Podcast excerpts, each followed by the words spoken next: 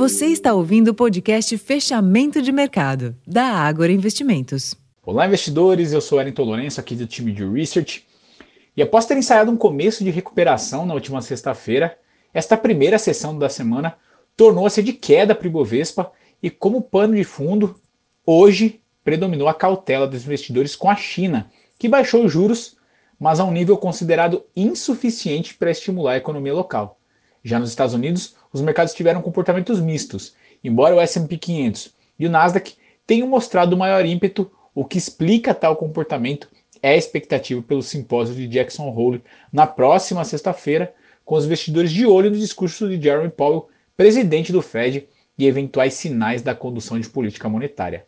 Mais cedo, na Europa, com exceção de Londres, a sessão foi positiva após a inflação ao produtor, o PPI, indicar uma deflação forte na Alemanha, que sugere que o aperto monetário está surtindo efeito.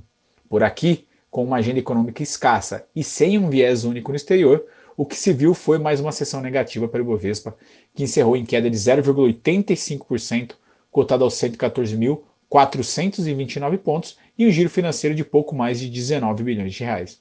No câmbio, em meio à aversão aos, aos ativos de risco, o dia foi de fortalecimento do dólar frente ao real, com avanço de 0,22%, cotado aos R$ 4,98, enquanto na curva de juros, com exceção dos vencimentos de curto prazo, o dia foi de alta para todos os vértices da curva.